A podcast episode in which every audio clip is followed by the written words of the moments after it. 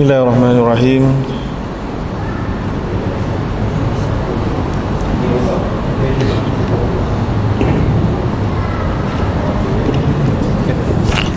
بسم الله الرحمن الرحيم السلام عليكم ورحمة الله وبركاته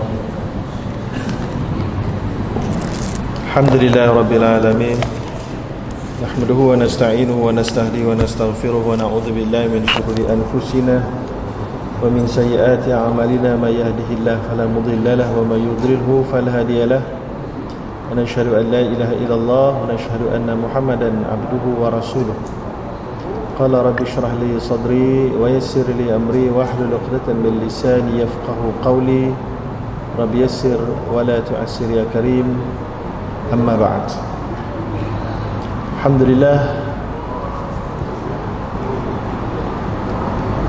kita bersyukur kepada Allah taala dapat kita bersama-sama pada bulan ini untuk meneruskan perbincangan uh, kitab Al-Muqtamad fil Fiqh Syafi'i uh, iaitulah pendapat dan fatwa-fatwa yang terkuat ya di dalam kefahaman ijtihad mazhab Asy-Syafi'i karya Profesor Dr. Muhammad Az-Zuhaili dan hari ini kita dah sampai kepada tajuk Al-Bai' Qabla Al-Qabd iaitulah jual sebelum memegang ataupun memperoleh uh, barang yang nak dijual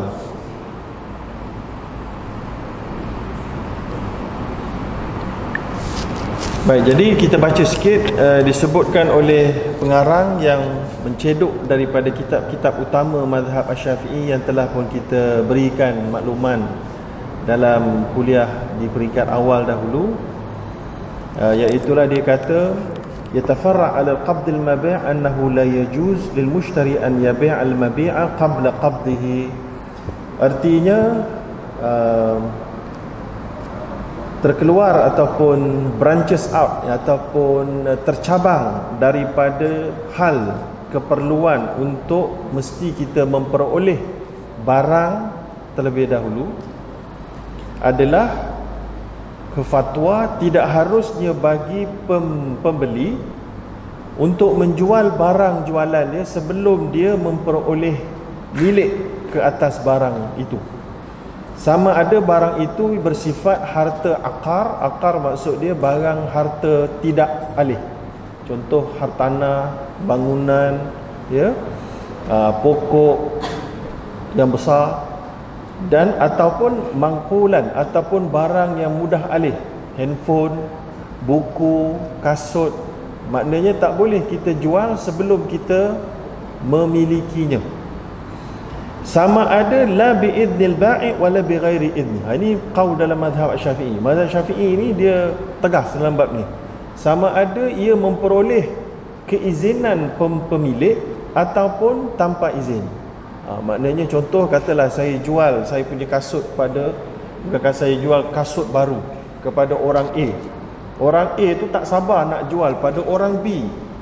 Tapi sebab kasut tu saya kata besoklah saya hantar ha, besok bayar dah bayar dah. Akad dah akad. Eh tapi bantahnya belum. Kan? So jadi B tu tak sabar nak jual. Maka tak boleh jual. Kalau saya beri izin boleh tak? Saya kata boleh boleh. You teruskan jual kepada kepada B tak ada masalah. Ya? Jadi kalau ikut daripada uh, teks ini dan dipung, dikutip daripada mazhab Asy-Syafi'i maka tak boleh. Ha, sama ada dengan izin ataupun tanpa izin sawaun qabla ada'i thaman sama ada selepas. Sama ada sebelum membayar harga sama ada A tadi dah bayar harga ataupun belum bayar harga ataupun sesudah bayar harga. Dua-dua pun tak boleh lagi. Ha, jadi inilah dia fatwa dalam mazhab yang mana dia ambil daripada hadis yang mana baginda Nabi telah pun bersabda man ibta'a ta'aman fala yabi'hu hatta yaqbidahu eh, sesiapa yang membeli makanan fala yabi'hu maka ia satu arahan dan tegahan. Jangan kamu jualnya nya tu makanan sehingga kamu mendapatinya memegangnya memperolehinya. Okey? So hadis ini daripada Ibnu Abbas. Dan Ibnu Abbas kata wa ahsa wa ahsibu kulla shay'in bi manzilati ta'am. Aku berpendapat kata Ibnu Abbas semua benda adalah sama hukum dia untuk hadis tadi. Maknanya Nabi sebut tadi kan makanan. Jadi ada mengatakan bukan makanan tak termasuklah. Makanan saja yang termasuk di dalam isu tadi. Ha, maka Ibnu Abbas menjawab bahawa aku aku anggap semuanya termasuk. Ya. Yeah. Baik, itu adalah hadis juga yang diriwayatkan oleh Imam Muslim. Dan diriwayatkan juga dalam satu hadis lain daripada Abu Hurairah. Hadis yang sahih juga riwayat Muslim, "Man ishtara ta'aman fala yabi'hu hatta yakilahu." Sesiapa yang membeli makanan jangan dijual sehinggalah dia dah sukat. Maknanya dia dah betul-betul identify mana bahagian dia berapa berat dan seumpamanya. Sama juga ia menguatkan lagi keperluan untuk memperoleh dan memilik memegang milik memegang milik barang itu sebelum dijual daripada Jabir. Satu lagi hadis dalam mazhab yang dipegang eh. Idza ta'ta ta'aman fala tabi'hu hatta tastawfiyahu. Apabila kamu menjual apabila kamu membeli makanan jangan kamu jual sehinggalah kamu tastawfiyahu. Maksud dia lebih kurang sama iaitu kamu dah Uh, sempurna dapat dan uh, memilikinya. Maka ini semua hadis ini adalah berkaitan makanan dan dalam mazhab Syafi'i dia punya dasar adalah dia kiaskan hadis ini kepada semua barang jualan yang lain. Okey semua barang jualan yang lain. Sama ada makanan atau bukan makanan. Wa yu'ayyidu dhalika ma rawahu Hakim Ibn Hizam dan menyokong pendirian mazhab tadi dan hadis-hadis tadi adalah apa yang diriwayatkan daripada seorang sahabat yang bernama Hakim Ibn Hizam yang pernah berdialog dengan Nabi sallallahu alaihi wasallam uh, yang mana dia kata inni abi' buyu'an kathirah fama yahillu li minha wa mimma yuharram. Eh, maka ditanyakan aku ada buat jualan yang banyak. Boleh tak engkau beritahu apa yang halal dan mana yang haram? Maka nabi kata jangan la tabi' ma lam tuqbad. Jangan kamu jual barang-barang yang kamu belum pegang belum milik wali anna milkal mushtari ala al mabi' ghaira mustaqir. Kerana juga ha, ini logik akal pula. Ha, ini dalam fatwa dia ada nas nakli dia ada dalil akli dalil akli dalam bab ini dalam mazhab syafi'i kata kerana pemilikan pembeli tadi belum mustaqir belum tetap belum confirm. Maknanya ada lagi ketidaktentuan sama ada barang itu akan sampai atau tidak jadi mazhab syafi'i sangat concern sangat risau. Kebimbangannya memang dah bayar milik dah milik. Tapi sebab belum ada depan mata kita dah jual tiba-tiba kawan tu pun B tu dah bayar. Kita A kita beli daripada si Polan. Lepas tu kita dah jual kita ingatkan dia akan hantar hari ni. Rupa tak hantar nah, yang ini pun dah bising. So akan jadi pertikaian. Maka untuk mengelakkan pertikaian itu dianggap bahawa mesti sampai dulu kat tangan kamu barulah kamu pergi jual. Jangan duk tergesa-gesa sangat nak pergi jual. Ya? Kemudian wali annahu rubbama halaka. Kerana juga yang sebab akal yang kedua dalam mazhab kerana mungkin barang tersebut rosak. Ha, rosak maka terfasahlah terbatallah akad kerana kerosakan tersebut sebelum dia memilikinya. Baik jadi pendapat dalam mazhab ini kalaulah Islamic finance Islamic bank nak guna maka akan jadi susah sikit. Ha, kalaupun tak susah sikit susah banyak pun mungkin juga. Eh?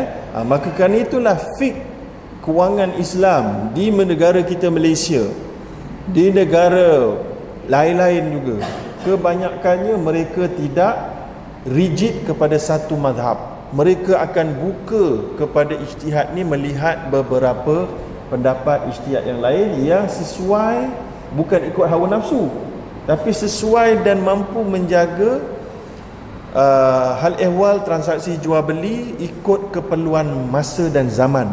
Sebagaimana dalam kaedah fiqh menyebutkan uh, la yunkar taghayyurul ahkam bi taghayyuril azminati wal amkinah. Itu kaedahnya tidak diingkari bahawa hukum akan boleh berubah dengan berubahnya tempat dan masa dan juga al-ahwal dan juga keadaan.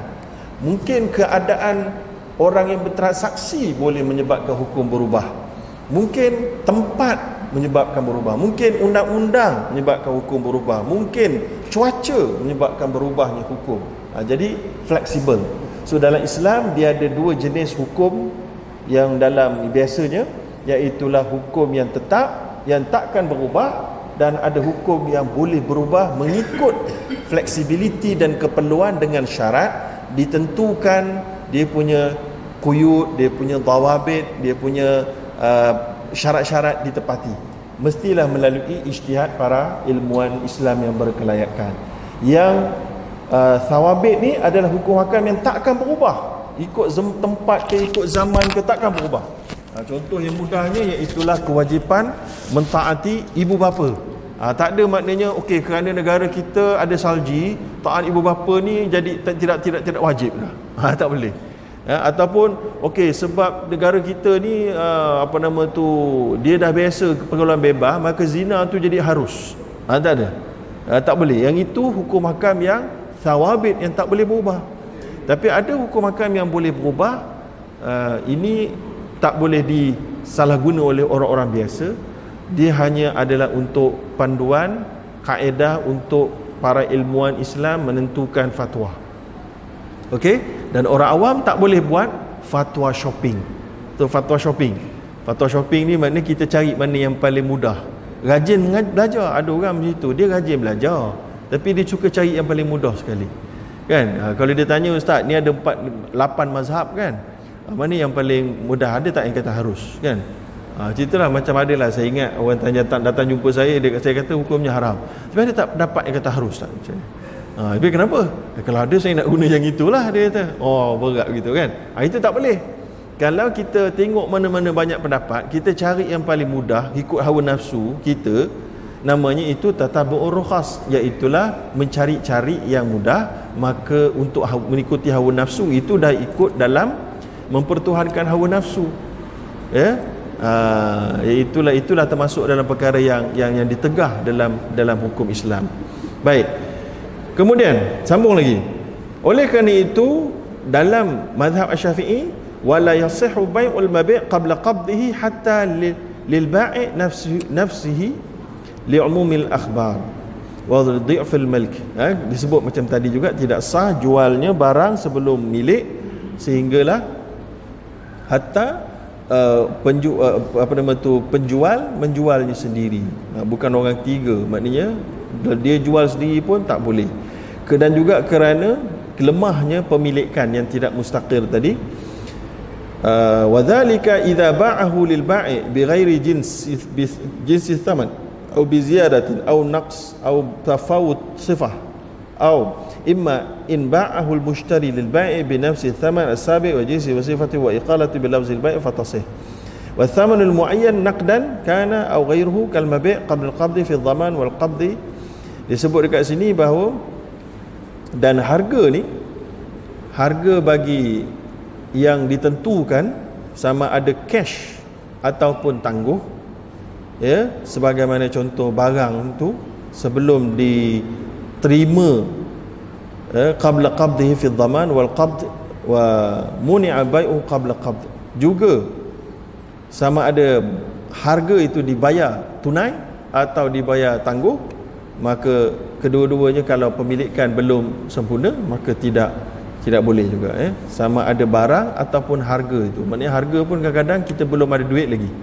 Ha, dia bukan pemilikan barang saja pemilikan duit yang kita nak buat pembelian tu pun kena qabat kena siap maknanya dalam pemilikan kita. Baik kemudian kita pergi kepada beberapa bab yang lain masuk kepada hal yang lain. Qabdus saman tajuk dia memegang harga dan menjual dengan tangguh atau ansuran. So dalam bab ini kita lompat sikit bagi nak cepat. Dia ada tiga jenis jual beli yang nak dibincangkan yang pertama disebut dekat sini uh, sebelum itu dia kata wa yatimmu qabd thaman kamilan. Qabat harga ni secara sepenuhnya boleh dilaksanakan dengan munawalah. Munawalah tu serah terima dengan cara beri beginilah eh dapat pegang eh. Ha, ini pada zaman dia lah dia tak ada online. Ha, zaman kita ni online tu kira munawalah lah juga tu walaupun tak diserah pakai tangan tapi diserah pakai petikan keyboard juga masuk ke dalam account transfer sudah siap successful ada receipt settle ya. Au ba'da taslimin babi' lahu rajih kama semula okay. kemudian dia disebut dia kata ada ter, terbahagi kepada tiga. Dalam bab penerimaan harga ada tiga jenis jual beli yang nak dibincangkan. Yang pertama namanya bai'ul arbun ha, juga disebut urbun juga disebut arbun juga disebut ar, uh, uh, urban. Uh, semua macam-macam tapi benda yang sama. Nama yang berbeza ya. Iaitu apa maksud baiul arbun arbun ya. Urban ataupun urbun atau arbun. Ada tiga jenis bahasa uh, yang terpaling fasih kata Imam An-Nawawi dalam kitab Al-Majmu' adalah arbun. Arbun. Ain ra ba waw nun. Dalam bahasa panjangnya definisi bai'ul arbun ini wahwa ayashtari syai'an wa yu'til mushtari al-ba'i dirhaman aw darahim. Wa yaqul in tamma al-bai' bainana fahuwa min ath-thaman wa illa fahuwa hibatun lak. Ya? Artinya maksud bai'ul arbun ni seseorang membeli sesuatu dan dia beri ke, dan pembeli ni dia bagi contohnya gini ya. Contohnya orang A. Saya nak beli barang daripada orang A. Saya nak beli komputer. Saya pun kata saya nak beli komputer ni saya pun kata okey harga dia berapa? Dia kata 2000 saya pun letak 100 ringgit. Saya letak 100 ringgit. Kemudian saya pun kata pada dia kalau saya confirm beli nanti saya akan datang balik. Seratus ringgit tu kira termasuk dalam harga. Tadi dua ribu kan Jadi saya kena bayar Baki seribu sembilan ratus. Tapi kalau saya tak jadi beli Tapi saya dah bagi ni kan Seratus tu dikira hadiah untuk kamu. Maka saya tak minta balik. Maka dalam bahasa Inggerisnya forfeited. Kan? Maka hapuslah Burn. Ha? Lang apa Burn lah. Okay? Forfeited ya? Ha, jadi itu biasa tak berlaku dalam kehidupan harian kita. Biasa kan? Yang kita namakan down payment. Dalam bahasa Inggeris down payment. Atau ada juga orang sebut deposit. Ha, benda yang sama. Ya, deposit ataupun down payment kita bayar sikit tapi dalam syarat itu kalau kita tak teruskan jual beli harga kita punya deposit atau down payment hangus. Ha, itulah bai'ul arbun tuan-tuan pernah buat tak? Ha, kalau tuan-tuan pernah buat Tuan-tuan tahu tak tuan-tuan mazhab apa? Tuan-tuan bermazhab Syafi'i atau tidak? Tuan-tuan tahu apa pendapat mazhab Syafi'i dalam bab itu? Dalam mazhab Syafi'i, qa in qala hadha syart fil aqdi, kalau lah dia kata begini dan dia buat syarat tu, kalau aku tak jadi jadi hadiah. Kan? Maka fal bai'u batil. Jual beli itu batal. Kata mazhab Syafi'i. Ha, ya. So ini disebut dalam kitab Al-Majmu' oleh Imam Yahya Sharaf An-Nawawi. Okey. Kerana apa dia haram ni? Ataupun bukan haram kan batil. Lianna fihi syartan batilan. Kerana adanya syarat yang batil kata mazhab Asy-Syafi'i. Wa wal hibatu lil bai' iaitu dia nak syarat dia bagi hadiah kalau dia tak jadi beli. Eh?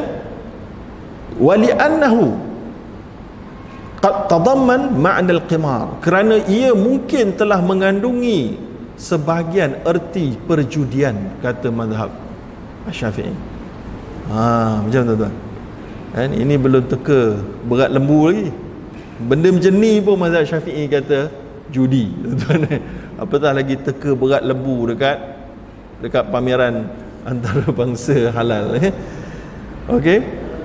Dan juga diambil batalnya uh, transaksi begini daripada hadis yang diriwayatkan daripada Imam Malik yang mana dikatakan bahawa Nabi telah berkata na, bukan daripada Imam Malik daripada Amru bin Shu'aib daripada bapanya daripada datuknya yang mana mereka berkata bahawa Rasulullah telah pun melarang nahan Nabi naha anna Rasulullah sallallahu alaihi wasallam naha an bai'il urban. Sesungguhnya Rasulullah telah melarang daripada melaksanakan bai'ul urban. Ya? Tetapi hadis ini adalah hadis yang daif ya? Yang mana asal kepada hadis ini adalah hadis mursal daripada Imam Malik. Hadis mursal apa maksud dia tuan-tuan? Maksud dia tak ada nama sahabat. Maknanya daripada si Polan daripada si Polan si Polan daripada Rasulullah. Nama sahabat dia cece dia tabi'in terus. Daripada Rasulullah Rasulullah berkata maka nama tabi'in. Macam tadilah. Daripada Amru bin Shu'aib daripada bapanya daripada datuknya sesungguhnya Rasulullah berkata Bai'ul Urban itu ditegah. Maka tidak ada nama sahabat. Tak tahu siapa dia sahabat ni. Jadihi jadihi ni siapa dia kan? Ha, mungkin ada takwilan-takwilan tetapi ia dianggap mursal. Bila hadis itu tidak ada nama sahabat maka dia termasuk dalam hadis mursal namanya. Hadis mursal ni adalah hadis yang daif yang lemah yang tidak boleh dijadi sandaran hukum yang utama. Nak jadi sandaran hukum yang secondary support punya evidences mungkin boleh. Tapi nak jadi primary evidences tak boleh. Ya dan begitu juga diriwayatkan daripada Abdullah bin Amru bahawa Rasulullah telah melarang bai'ul urban. Juga ada satu lagi hadis. Hadis ini diriwayatkan oleh Imam Abu Daud pula dan Ibnu Majah. Tetapi sama juga ada komen tentang kekuatan hadis. Tetapi wa in qala al mushtari dhalika qabla al aqd wa lam yatalaffaz bihi halat al aqd fa al bai'u sahih. Ah tetapi dalam mazhab asy-syafi'i kata kalau lah yang hadiah tu tak disebut waktu kontrak. Contohnya saya bayar 10 100 ringgit patutnya harga komputer ni 2000 kan. Maka saya bayar okey ni down payment eh. Maka tak sebut pun. Kalau saya tak jadi beli maka 100 tu jadi hadiah untuk kamu. Tak ada sebut. Ha, waktu apa nama tu dia okay, sorry sebut tu sebelum akad. Tapi tak disebut waktu akad. Ha, ini macam-macam tuan-tuan eh, zaman dulu ni sewaktu akad tu penting. Sebelum tu sembang-sembang kosong. Belum pasti lagi. Ha, tapi zaman sekarang ni sebut sebelum dengan semasa tu kira sama lah kot. Tak tahulah. Ha, tapi mazhab syafi'i cuba untuk bezakan. Kalau sebut benda tu sembang-sembang sebelum masuk akad dia tak dikira syarat. Dia kira sembang-sembang. Tapi kalau dipersetujui lepas sembang kosong tadi, lepas tu masuk dalam akad, alah barulah batal. Tapi kalau tak masuk dalam akad, sembang je, ah okey, sahih baik tu. Ya. Yeah. Ha. Waalaikumsalam. banyak pada kalangan travel agent yang mengajukan kuis iaitu siapa menang tentang kuis itu maknanya diberi umrah percuma jadi hukum umrah percuma dengan kuis itu hmm. bagaimana hukumnya sedangkan macam saya kata tadi dalam mazhab syafi'i itu haram lah kan ha, jadi umrah pula nak kira macam mana sedangkan ya. uh, daripada mereka awal dah tak betul buat pula umrah okay. dan tak boleh kepada kira macam mana Baik, uh, dia tanyakan soalan. Eh, nanti dulu jangan keluar dulu. Dia, uh, tak, tak dengar, tak dengar lagi soalan. Dia tanyakan ada orang buat try umrah. Ada syarikat buat umrah. Kemudian dia buat kuis. Siapa yang boleh sertai kuis tu? Semua orang dekat Facebook ke ataupun peserta umrah saja? Itu satu. Semua orang. Dekat Facebook ke kena bayar ke tak kena bayar untuk masuk dalam kuis tu? Tak kena bayar. Kalau tak kena bayar, dia bukan judi sepakat empat mazhab ha, eh, sebab judi ni adalah sangat sensitif bila pertandingan lebih daripada satu pihak dan nak masuk tu berbayar bermakna semua orang yang berbayar tu ada peluang menang ada peluang kalah. Kan? Itu dinamakan dalam kitab Al-Bujarimi dia kata taraddad baina an yaghnam au yaghram kullu la'bin setiap jenis permainan yataraddad yang mana seseorang itu terdedah kepada untung atau rugi. Kalau kena dia untung. Dia bayar RM10 dia dapat pergi umrah yang berharga RM6,000 kalau dia tak kena dia rugi duit tu lara saja ha, itu sebab judi Tapi tadi tak ada yuran. Bila tak ada yuran, free of charge, maka harus. Ha, eh? Maka yang ini kenapa pula haram? Yang ini tadi, sebab dia ada bayar tadi. Dia bayar seratus eh. Kalau aku beli, masuk dalam harga. Kalau aku tak beli, engkau dapat. Ha, jadi macam, eh macam bertaruh pula. Kita letak pertaruhan. Kalau aku mari balik, maka uh, aku menang soalannya. Ha, aku untung. Kalau aku tak datang balik engkau untung. Ha, maka bila ada yang ram dengan yang enam tadi tu, maka itulah sebab adanya judi. Ha, eh? Jadi yang itu tadi beza. Kuis percuma tak apa. Ha, baik. Kemudian itu adalah jenis baik yang pertama baiul arbun. Baiul arbun ni tuan-tuan bukan saja dianggap tidak sah di kalangan mazhab Asy-Syafi'i, malah tidak juga dianggap sah oleh mazhab Hanafi dan Maliki. Ha, jadi majority majority mazhab anggap dia tidak harus. Ya. Antaranya kalau dalam uh, mazhab lain dia kata kerana sebab apa? Kerana ada dua syarat yang merosakkan akad. Ha, syaratnya yang tadi tu. Bagi 100 kalau syarat yang pertama kalau aku nak beli 100 ni jadi sebahagian dari harga. Tu syarat. Syarat pertama. Syarat yang kedua, kalau aku tak jadi beli, jadi hadiah untuk engkau. So jadi dia bertembung. Boleh jadi hadiah, boleh jadi part of the price. So dia muktadal akad dia nampak tak cantik. Muktadal akad tu maknanya konten utama kontrak itu nak bagi hadiah ke, nak masuk harga jual beli. Nak bagi free ke, nak buat harga jual beli. Kan? Ha, jadi tak boleh kata mazhab Hanafi dan Maliki juga. Ha, yang kedua, dikatakan juga haram dalam mazhab yang lain. Dia katakan kerana ini dikira makan hak orang tanpa tanpa tanpa sebab yang betul. Kan? Contoh bagi siapa? Bagi penjual tu. Kalau kita tak jadi beli, dia dapat 100. Kenapa dia dapat 100? Sebab kita tak jadi beli. Ah, sebab sebab ini mazhab lain punya pendapat, dia tak dia tak terima hadiah tu kan? Dia, dia tak terima hadiah tu. Dia kata kenapa boleh dapat? Ha? dapat sesuatu mesti ada sebab dia. Ha, so, jadi ini adalah juga pendapat yang menolak.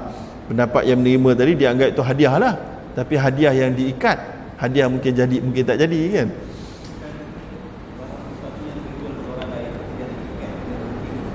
Ha, itu adalah itu okey ditanyakan bagi yang dengar di di live Eh, ditanyakan bukankah itu ada ada rights yang menyebabkan penjual tak boleh jual barang tu?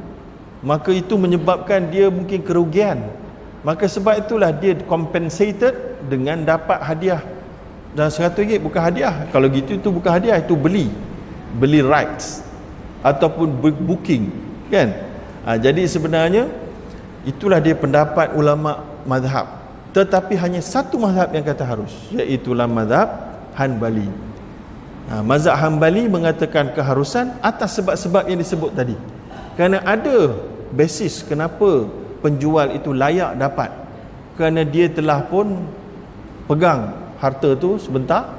Ya. Kemudian yang kedua dia atas atas dasar hadiah uh, bersyarat ataupun hadiah uh, hibatu uh, hibatu syab apa tu hibatu bishop ya hibah dengan syarat uh, bila ada sempurna syarat maka dapat hadiah. Contohnya saya kata pada orang A, saya kata kalau apa nama tu uh, besok uh, saya dapat keputusan 2A ke atas, awak saya akan hadiah kat awak RM100. Uh, lepas tu saya dapat. Ah dapat lah, boleh lah. Itu tinggal bukan bertaruh sebab tak ada kena bayar apa-apa. Kan? Atas hibatul bishop. Kan? Jadi dalam ulama kontemporari pula macam mana ha, ulama kontemporari dalam majma' fiqh islami kesatuan ulama fiqh sedunia kesatuan ulama fiqh sedunia antara bangsa dalam persidangan mereka di Brunei pada tahun 1993 telah membincangkan persoalan ini lalu mereka pun mengatakan bahawa hukumnya bai'ul arbun adalah harus ha, nampak maknanya pendapat minoriti tak semestinya lemah selama-lamanya Ha, ini kita nak belajar, kita nak belajar di, di, di sebalik fatwa, kita nak belajar kaedah, usul. Iaitulah pendapat minoriti mazhab tak semestinya kekal sebagai minoriti.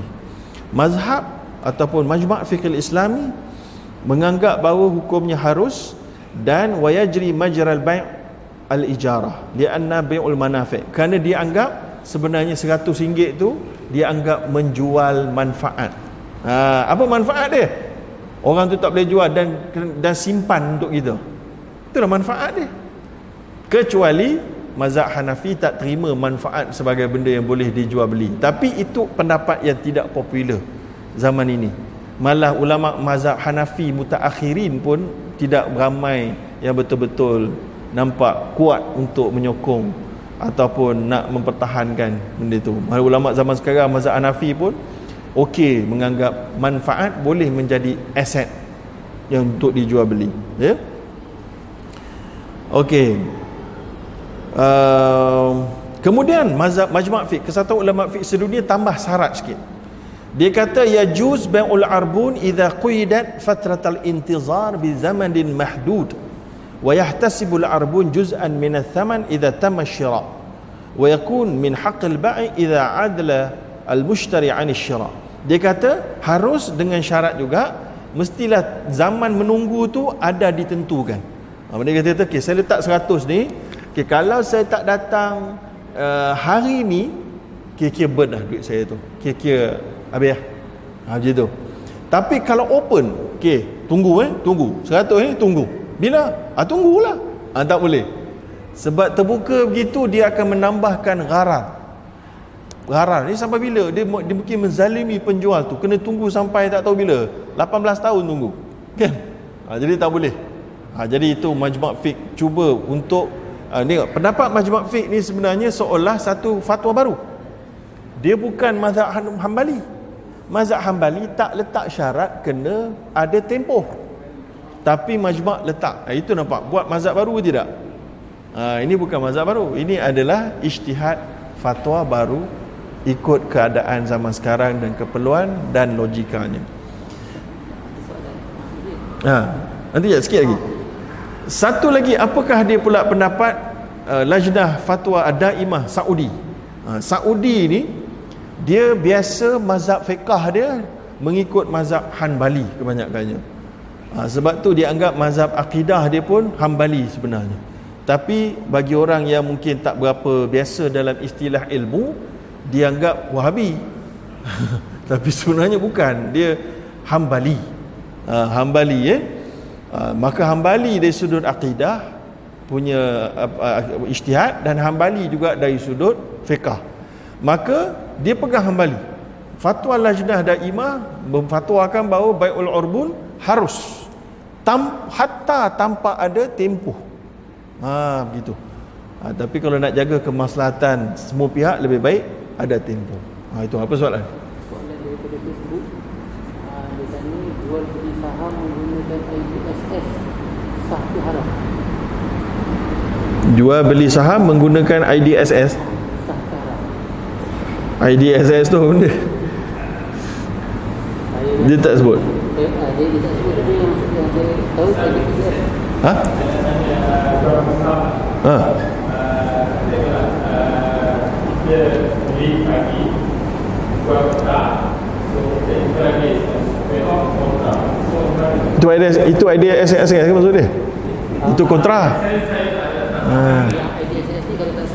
Dia beli pagi buat tak so dia lagi itu idea itu idea SS ke maksud dia? Itu kontra. Ha. Short selling. Ah, short selling. Idea SS tu.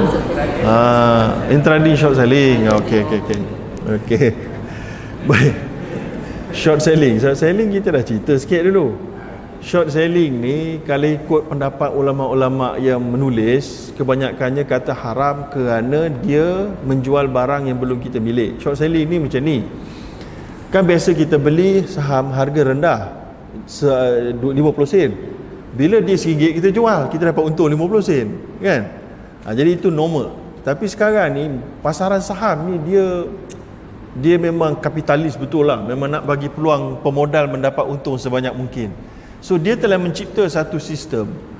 Bila kau beli low sell high kau dapat untung. Tapi bila turun macam mana kau nak untung juga?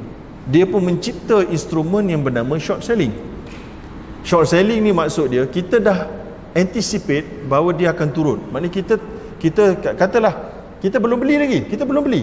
Kita kata saham A ABC kita kata dia saham tu tengah RM1 tapi kita punya analisa kata dia akan turun ke 80 sen atau kurang daripada itu. Macam mana kita nak dapat untung? Patutnya nak untung beli murah beli jual, jual mahal kan? Ha, ini kita pun segera pada waktu kita anticipate dia akan turun kita pun lock dengan broker kita kata broker kau ada tak saham ni ada broker kata ah aku pinjam saham kau dulu Aku pinjam. Ha, itu adalah istilahnya yang mudahnya. Aku pinjam, aku nak jual. Tolong jual saham tu. Saham ABC. Saya tak beli lagi. Tapi saya suruh broker saya tolong jual. Ha, jual 5 lot. Sebab jual dengan harga apa? Harga singgit lah. Sebab tadi saya anticipate dia akan turun. Kemudian betul rupanya besok dia turun jadi 80 sen. Kan? Bila saya jual tadi, saya dah miliki ke? Saya tak beli pun lagi daripada broker. Tapi saya jual. Nampak? Lepas tu besok sebab besok sebab dia ada tiga hari ah, besok saya pun kata okay broker don't worry besok harga 80 sen kan saya pun beli harga 80 sen saya pun bagi balik ah, broker nak ambil balik saham kau 5 lot tadi suntung tak saya saya saya saya pinjam tadi saya jual dengan harga RM1 saya beli dengan harga 80 sen kan so saya untung tak? Untung lah. Best tak? jadi saham tu naik pun saya untung dia turun pun saya untung dia naik pun saya untung turun pun saya untung oh kaya saya. Ha, memanglah itulah yang berlaku dekat Amerika. Dan di Malaysia juga ada. Dan short selling ni dia ada dua jenis. Satu naked short selling satu lagi covered short selling. Naked short selling ni adalah broker tadi saya tanya dia. Ah saham ABC kau ada tak dia kata tak ada. Ah tak ada kau pergi cari aku nak jual. Walaupun tak ada dia jual juga. Broker pun hmm. broker tak ada dalam dia punya ni dia perjual air itu naked. Naked ni memang saya rasa tak boleh lah dusuk hukum syarak. Air memang betul-betul masuk dalam hukum la tabi' ma laisa indak jangan jual benda yang kamu tak ada. Ha, tapi yang covered short selling ulama ramai yang tulis pun haram juga ha, tapi mungkin boleh dibincangkan dia furuk sebab bila saya mengkaji dengan lebih detail, saya dapati covered short selling ni boleh jadi harus dengan syarat broker tu betul-betul dah ada dalam pemilikan dia pada waktu menjual tu dia dah ada saham. Satu. Yang kedua, uh, maksudnya broker tu beri pinjam. Contohnya gini. Contohnya smartphone ni brand uh, ABC contoh ABC lagi kan? Kita tak nak iklan siapa-siapa kan? Milik tuan ni eh, 64 GB kan? Saya tiba-tiba saya jumpa orang yang perlukan handphone. Memang desperate dah. Saya kata saya tak saya nak pakai handphone saya. Dia kata dia ada handphone lebih. Saya kata boleh tak saya pinjam handphone? Pinjam. Saya tak nak beli saya pinjam. Nanti saya ganti saya pulang balik lah besok. Saya pun pinjam daripada dia handphone dia. Tapi saya pun kata gini lah saya, saya jual boleh tak handphone ni tapi jangan pinjam besok saya ganti balik dia pun kata okey saya jual handphone yang pinjam boleh tak hukum dia boleh tak saya jual handphone pinjam Alah, tapi saya minta izin kepada pemilik untuk saya jual dan saya ganti balik. Dia izinkan? Macam.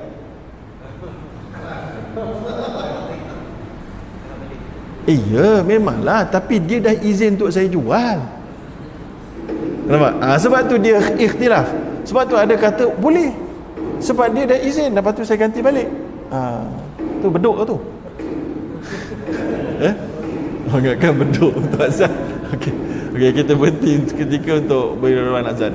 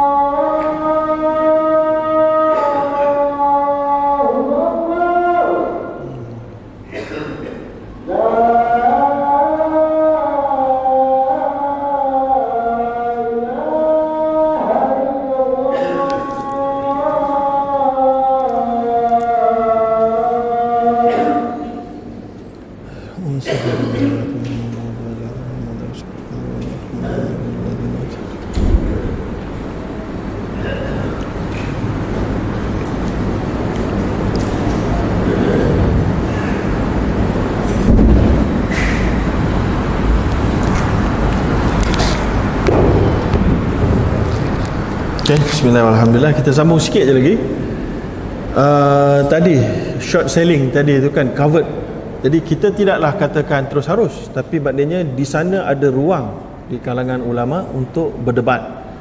Satu lagi yang disebutkan adalah penentuan jenis aset. Saham tadi tu bila saya pinjam sama tak macam saya pinjam duit. Kalau saya pinjam duit dan saya dapat manfaat ke atasnya, ya. Dan kemudian uh, ada interest ke apa ataupun ada bayar balik lebih hukumnya riba. Tapi saham ni dia amwal mithliyah atau al amwal qimiyah. Kalau dia itu tergolong dalam al amwal al mithliyah ataupun dalam bahasa biasanya barang-barang yang sama di antara satu dengan yang lain. Contoh beras. Satu tan beras satu kilo beras dengan beras yang lain dia adalah amwal qimi uh, mithliyah dia bukan dinilai dia dinilai maknanya macam duit kertas lah. Duit kertas RM10 serial number 1234 dengan RM10 8 9 10 11 tukar sama. Regardless dia punya ain dia kan? Ha, itu mithliyah kalau sah kalau kimia macam handphone tadi. Handphone tadi setiap satu walaupun brand sama tapi setiap satu beza motor meja ha, ini semua kimia berdasarkan nilai. Kalau rosak yang ini tak perlu pulang yang sama. Pulang yang lain tapi harga yang sama. Kalau mithliyah oh sorry uh, dia pulang yang sama. Kalau mithliyah dia pulang yang sama. Dia pulang yang lain tapi berat dia sama. Ha, kalau ikut berat kalau ikut nilai nilai dia Saham tadi ni mithliyah ke kimia? Kalau dia dianggap mithliyah, barulah dia mungkin ada masalah, mungkin tak nak tengok ada jatuh riba atau tidak.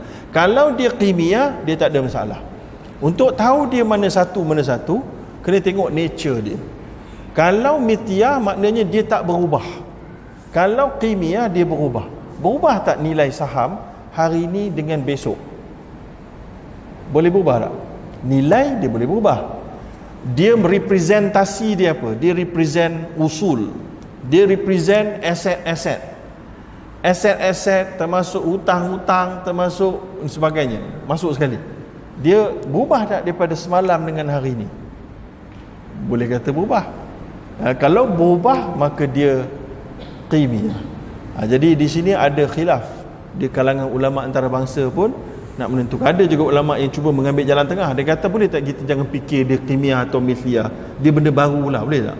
Ha, jadi macam-macam jenis ulama. So, jadi saya tidak nak memutuskan lagi. Saya nak beritahu bahawa short selling kalau boleh elak elak. Kalau dah memang terjebak pastikan terjebak ke dalam yang covered short selling semata-mata. Ya dan tidak ada uh, tapi bila kita buat covered short selling tu kita akan kena bayar fee kepada kepada broker. Ha, kalau kita anggap dia mithliyah tu jadi riba fee tu. Pinjam dengan ada bayar. Kalau kita anggap dia kimia itu jadi ijarah. Kita sewa sebenarnya. Kita jual barang yang disewa tu kita ganti balik. Kita ganti balik. Ya? Baik. Ya ada soalan tambahan? Okey, tak apa. Okay, sebelum saya jawab tu ada soalan tadi tu iaitu intraday. Ha. Kontra. Kontra ni adalah begini. Saya beli saham tu hari Isnin dengan harga RM10,000. Duit saya dalam akaun CDS tu akan betul-betul tiada adalah pada hari Kamis. Hari Kamis baru dia sedut patutnya gitulah. Ya. Yeah? Maka di Malaysia semua akaun CDS kalau kita nak beli apa-apa mesti cukup. Ha, kecuali yang konvensional lah dia guna margin ha, margin finance margin ha, itu margin trading ni dia pinjam duit daripada broker jadi riba sebab dia akan wajibkan broker wajibkan guna khidmat dia. So pinjam duit campur Nabi larang kan iaitu lah nah Nabi SAW an baik apa nama tu uh, baik wasalaf. Jual beli di combine dengan digabungkan dengan pinjam. Ha, so jadi jadi uh, boleh jadi riba. So jadi kita tak cerita buat tu. Kita cerita bab mana tadi kita cerita sebelum 3 hari tadi. Contoh je saya duit saya dalam akaun CDS ada 10 ribu. Saya beli saham 10 ribu. Tapi uh, duit tu belum tolak ha, tapi itu harus hukumnya. Ha, sebelum sampai kami saya jual. Ha, itu kontra ha. petang jual.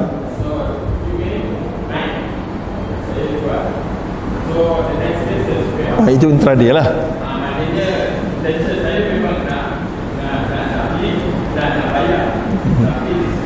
Harga bagus Okey, okey, one by one, one by one. Dia ada banyak isu. Satu, kontra memang niat tadi. Kontra memang niat ni ada di beberapa negara yang membenarkan akaun CDS kita tak ada RM10,000. Ada RM10 je. Tapi kita beli saham yang bernilai RM10,000. Maknanya seolahnya kita nak lock pinjam duit daripada broker. Tapi sebelum broker masuk dalam akaun tu pinjam, kita sebelum hari Kamis termeterainya peminjaman tu kita jual cepat-cepat. Lalu dia akan set off. Maka selamatlah itu kontra. Ya? Jadi kalau tanya saya pendapat saya kalaulah kita tak ada duit dia boleh jadi isu boleh jatuh kepada haram.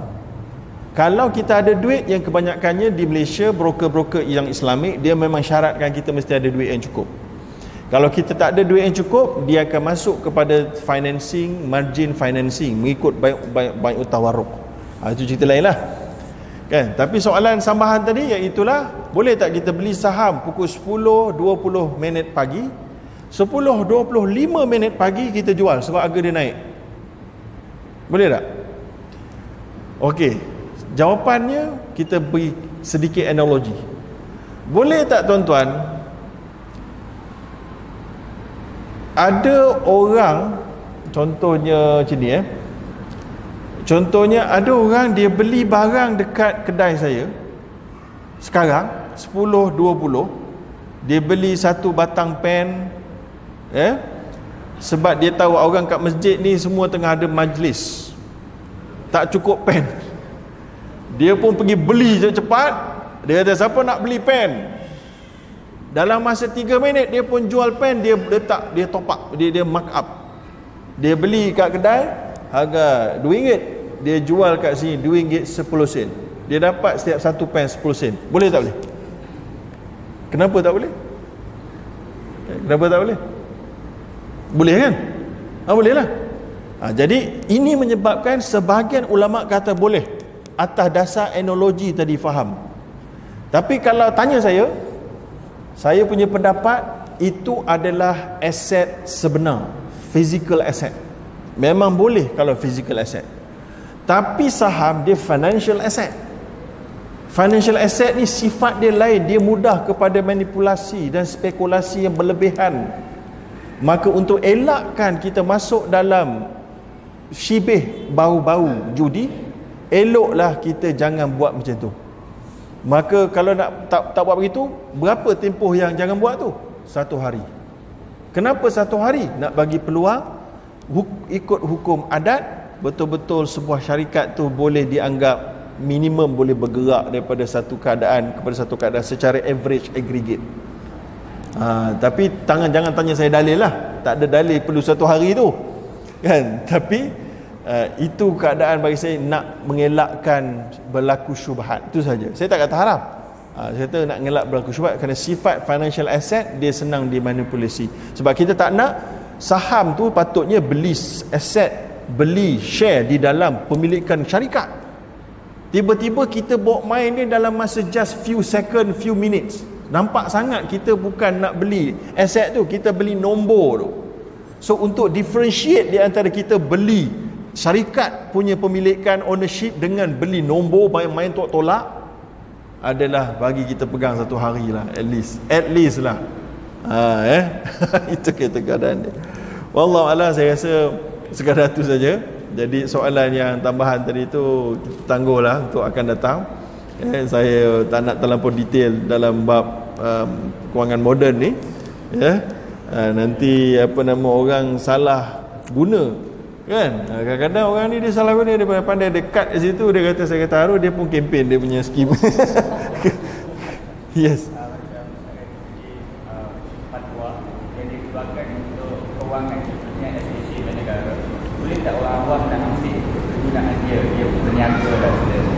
Oh, okey.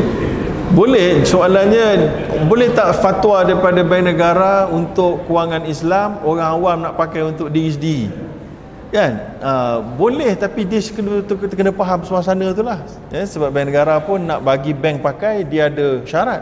Syarat dia ada polisi dokumennya, dia ada jabatan syariahnya, banyak. Ini kita main pakai seorang-seorang je kan. Ha, jadi soalan uh, tadi pasal wang lama tu saya ada sebut di dalam satu pendapat bahawa dalam mazhab maliki kalau wang lama itu tidak lagi dalam circulation tak boleh diguna lagi dah ketika itu dia bukan lagi duit. Dia adalah antiques. Dia boleh dibeli dengan harga yang berbeza daripada face value. Ha, tulis itu RM10 kita jual RM20 patutnya riba. Tapi sebab dia tak lagi terpakai duit zaman Jepun ha, maka boleh. Tak ada masalah. Wallahu a'lam saya sekadar itu saja. Aku qawli wa astaghfirullahalazim. Wassalamualaikum warahmatullahi wabarakatuh.